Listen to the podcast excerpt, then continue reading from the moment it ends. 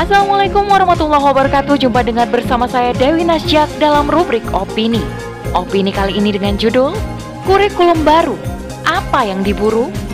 Oleh Ita Harmi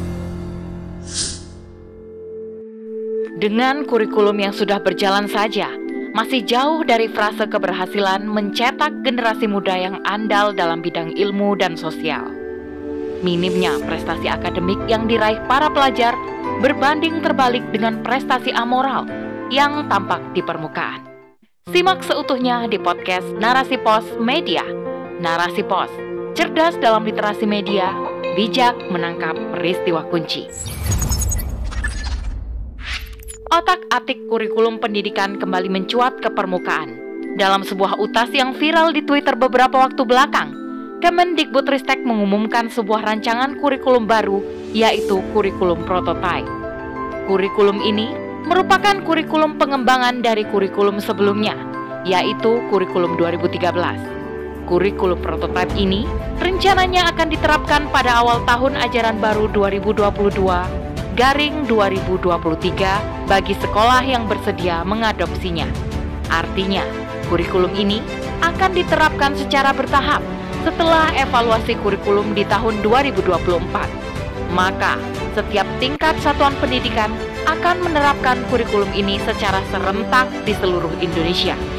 Kurikulum ini juga dianggap sebagai cara untuk mengatasi learning loss, yaitu ketertinggalan pencapaian target pembelajaran baik karena faktor pandemi, sarana dan prasarana sekolah, sosial ekonomi, dan letak geografis wilayah masing-masing daerah. Perubahan kurikulum pendidikan di Indonesia bukan kali ini saja terjadi. Dalam dua dekade terakhir, setidaknya sudah terjadi tiga kali pergantian kurikulum, mulai dari kurikulum 2004, kurikulum 2006, dan kurikulum 2013. Kurikulum yang paling kontroversial adalah kurikulum 2013, di mana kurikulum ini tampak dipaksakan untuk diterapkan di sekolah-sekolah, padahal kurikulum sebelumnya saja belum rampung untuk dievaluasi, sementara kurikulum baru sudah harus dipakai. Sejumlah masalah juga diutarakan oleh banyak pihak dari kalangan akademisi dan pendidikan mengenai ketidakmatangan kurikulum 2013.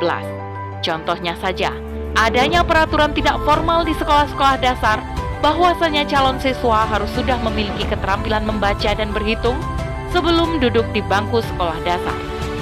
Apalagi melihat soal-soal ujian semester dan latihan harian anak kelas 1 sekolah dasar. Soal-soal yang diberikan menggunakan bahasa yang terlalu formal sehingga memaksa anak-anak untuk memakai logika formal normatif yang bukan konsumsi untuk anak-anak usia 5 sampai 7 tahun. Pihak perancang kurikulum dan para editor buku mata pelajaran seolah menutup mata bahwa yang mereka didik adalah anak-anak yang masih berada pada fase perkembangannya sebagai anak. Namun, sudah menempatkan anak-anak pada posisi seorang remaja yang sudah mulai berkembang logika normatifnya secara formal dalam memahami materi pelajaran dan soal-soal ujian yang diberikan. Masalah-masalah ini saja belum tuntas untuk diselesaikan. Sementara pemerintah melalui Kemendikbudristek sudah merancang untuk mengembangkan lagi kurikulum yang cacat ini sebagai kurikulum baru. Seolah inilah esensi permasalahan pendidikan. Padahal problematika pendidikan itu sangat kompleks. Dengan kurikulum yang sudah berjalan saja, masih jauh dari frase keberhasilan mencetak generasi muda yang andal dalam bidang ilmu dan sosial. Minimnya prestasi akademik yang diraih para pelajar berbanding terbalik dengan prestasi amoral yang tampak di permukaan.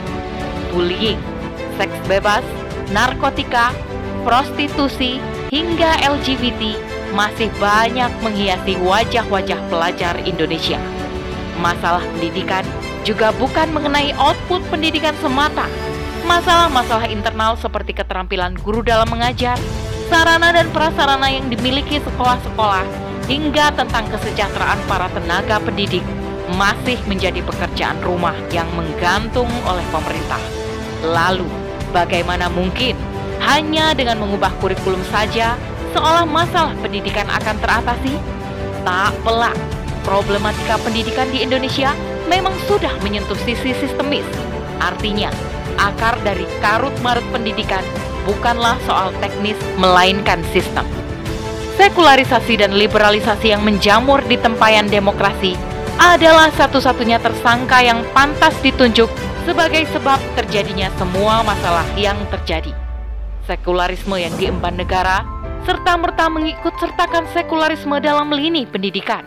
Pendidikan yang berbasis duniawi dengan mengesampingkan basis ukrawi terbukti hanya melahirkan generasi niradab dan pengemban hukum rimba dalam kehidupan sosialnya.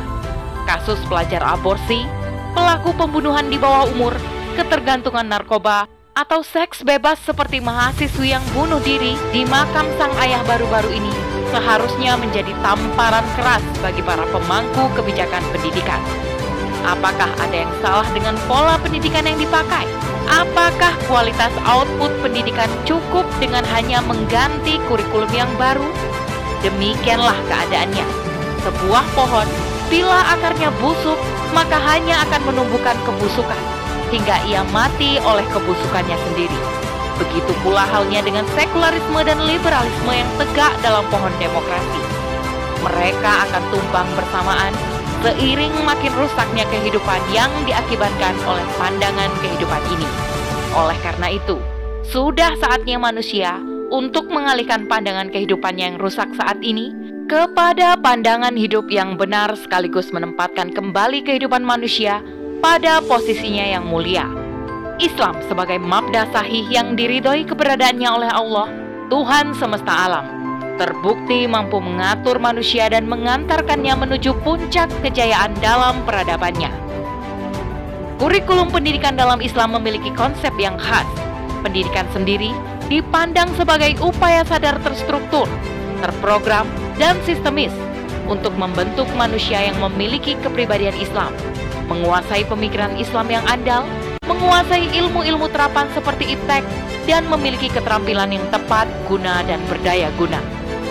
Pembentukan kepribadian Islam atau nafsiyah Islamiyah diberikan pada semua tingkat pendidikan sesuai dengan porsinya masing-masing. Di tingkat pendidikan untuk anak-anak, materi kepribadian Islam adalah materi dasar karena mereka akan menuju usia balik. Hal ini bertujuan agar setelah usia balik dan menjadi mukalaf atau orang yang sudah terbebani hukum Islam, mereka menyadari keterikatan setiap perbuatannya dengan syariat. Dengan begitu, akan mencegah dan menghindari segala tindak kemaksiatan terhadap Allah Subhanahu wa taala. Sehingga hal-hal kriminalitas dalam dunia pendidikan tidak akan terjadi sebagaimana kriminalitas yang terjadi dalam pendidikan sekularisme. Sedangkan sakofah atau pemikiran Islam juga diberikan pada tiap tingkat pendidikan sesuai dengan kemampuan dan daya serap para siswa. Kurikulum dibangun berlandaskan akidah Islam – setiap mata pelajaran dan metode pembelajarannya disusun sesuai dengan akidah Islam. Konsekuensinya adalah porsi waktu pelajaran untuk sakofah lebih besar tetapi tetap disesuaikan dengan waktu bagi ilmu yang lain. Di tingkat perguruan tinggi, materi tentang kebudayaan asing dapat disampaikan secara utuh apabila para siswa sudah memahami Islam secara total. Materi kebudayaan asing yang dipelajari bukan untuk ditiru, tetapi untuk dibongkar cacat celanya dan ketidaksesuaiannya dengan fitrah manusia. Pendidikan merupakan salah satu kebutuhan dasar rakyat yang wajib dipenuhi oleh negara. Oleh karena itu, pendidikan dalam Islam tidak dipungut biaya sedikit pun, sebab menuntut ilmu bagi setiap Muslim adalah wajib berdasarkan hadis Nabi Wasallam yang berbunyi, mencari ilmu itu adalah wajib bagi setiap Muslim laki-laki maupun Muslim perempuan hadis riwayat Ibnu Abdil Bar. Berdasarkan dalil ini, maka negara wajib memfasilitasi dan menyediakan segala sesuatu yang berkaitan dengan kelangsungan pendidikan secara gratis tanpa dipungut biaya kepada rakyat. Sementara, biaya yang digunakan negara untuk menunaikan kewajiban pelaksanaan pendidikan bersumber dari kas negara yaitu Baitul Mal. Di Baghdad, pada masa Khalifah Al-Muntahsir Bilah, didirikan sebuah madrasah Al-Muntasiriyah. Setiap siswa menerima beasiswa berupa emas seharga satu dinar. Biaya keseharian mereka dijamin sepenuhnya oleh negara. Fasilitas sekolah disediakan, seperti perpustakaan beserta isinya, rumah sakit, dan pemandian. Begitu pula dengan Madrasah An-Nuriyah di Damaskus yang didirikan pada abad ke-6 Hijriah oleh Khalifah Sultan Nuruddin Muhammad Zangki. Madrasah ini memiliki fasilitas lain seperti asrama siswa, perumahan staf pengajar, tempat peristirahatan, para pelayan serta ruangan besar untuk ceramah dan diskusi. Demikianlah Islam mengurus kebutuhan dasar manusia, khususnya di bidang pendidikan. Tidak ada satupun urusan kehidupan manusia yang tidak diatur oleh Islam. Di sinilah uniknya Islam. Perbedaannya tampak kentara dengan ideologi lainnya. Wajar bila kebangkitan Islam tidak dikendaki oleh para pendengkinya, karena secara fitrah, manusia mana pun baik muslim ataupun non-muslim, aturan Islam sesuai dengan kebutuhan dasarnya sebagai manusia. Maka merugilah manusia bila kehidupannya tak diatur oleh Islam, apalagi bagi mereka yang menyandang status sebagai Muslim yang akan mendapat kerugian dua kali lipat di dunia dan akhirat. Apakah hukum jahiliyah yang mereka kehendaki? Hukum siapakah yang lebih baik daripada hukum Allah bagi orang-orang yang yakin? Quran Surah Al-Maidah ayat 50 Demikianlah rubrik opini kali ini. Sampai bertemu di rubrik opini selanjutnya. Saya Dewi Nasyak undur diri. Afu minkum wassalamualaikum warahmatullahi wabarakatuh.